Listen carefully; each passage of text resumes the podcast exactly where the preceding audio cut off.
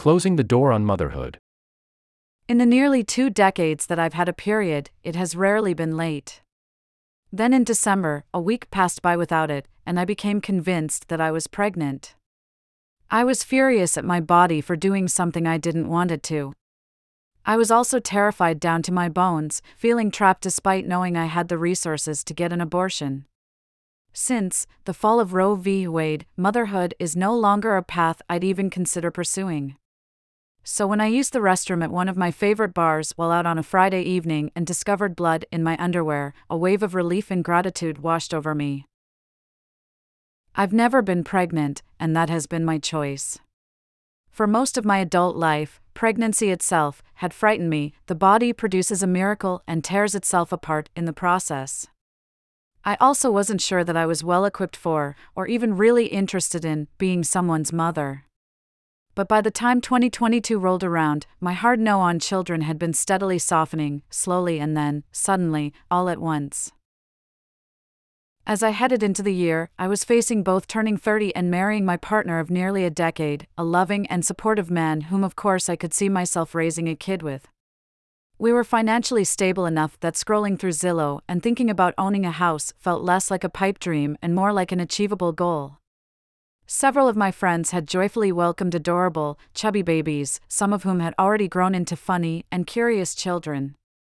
I saw up close that the experience has been nothing short of life affirming for them, despite the challenges and hardships.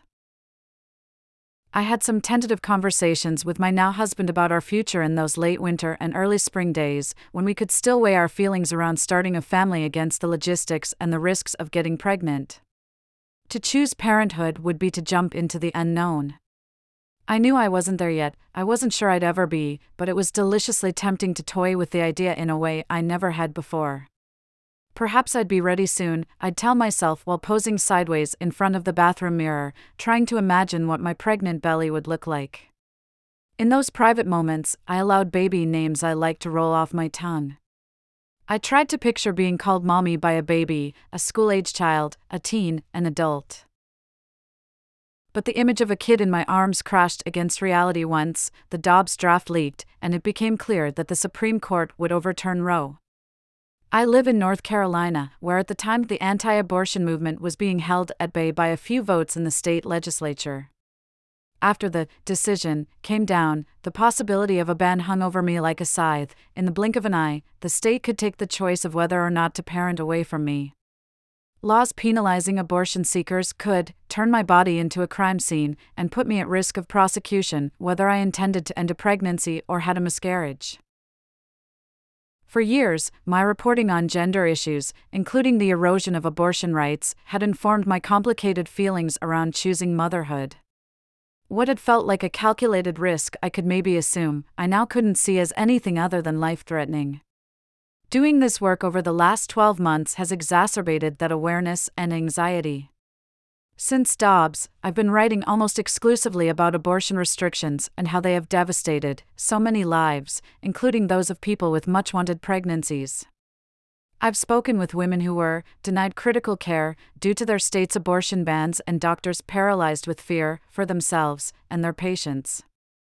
I know the so called exceptions baked into these restrictions mean little. In real life, if I were to face any pregnancy complications, there is no guarantee they'd apply to me. That knowledge keeps me up at night. In hearing and reading these stories, I've thought a lot about a friend who nearly died giving birth a few years ago. She faced a series of complications completely devoid of logic, which is the breathtakingly beautiful and terrifying nature of pregnancy and labor. No part of the body is untouched, no one's experience is the same, no outcomes are guaranteed. I also know being pregnant and giving birth have always been much more dangerous than having an abortion. The statistics make clear that people in states that banned abortion after Dobbs are up to three times as likely to die during pregnancy, childbirth, or soon after giving birth. In conversations with my husband, whose ambivalence toward parenthood has always run deeper than my own, he emphasized that he wouldn't be able to bear it if I lost my life. I wouldn't want to risk it, either. As part of my work, I've also spent hours talking, often crying with those who have experienced fatal fetal abnormalities and been forced to travel out of their states for a termination, as well as those forced to carry their pregnancies to term only for their children to die in their arms shortly after coming into this world. Their stories take my breath away. The grief of losing a child they wanted is a deep well, their suffering cruelly exacerbated by the bureaucratic, logistical, and financial barriers of trying to get care. I don't know how they have survived such a nightmare, I'm deeply uncertain that I could if I found myself in their position. To choose to become a mother, or not, is an intimate decision that has become more fraught as anti abortion lawmakers reduce us to a collection of organs. Here in North Carolina, Republicans clinched a veto proof supermajority this spring and subsequently rammed through an unpopular 12 week abortion ban. The law, which goes far beyond a simple gestational limit, is now in effect. Experts, advocates, and my own health providers have said the ban will complicate access to all types of reproductive health care. In Puerto Rico, where I am originally from, reproductive justice advocates constantly say La maternidad será decida o no será. I have never been sure that I desire to be a mom, let alone that I desire it enough to assume the risks. These days, however, that door is shut. I choose myself. The Cut offers an online tool that allows you to search by zip code for professional providers, including clinics, hospitals, and independent OB/GYNs, as well as abortion funds, transportation options, and information for remote resources like receiving the abortion pill by mail. For legal guidance, contact Repro Legal Helpline at 844 868 2812 or the Abortion Defense Network.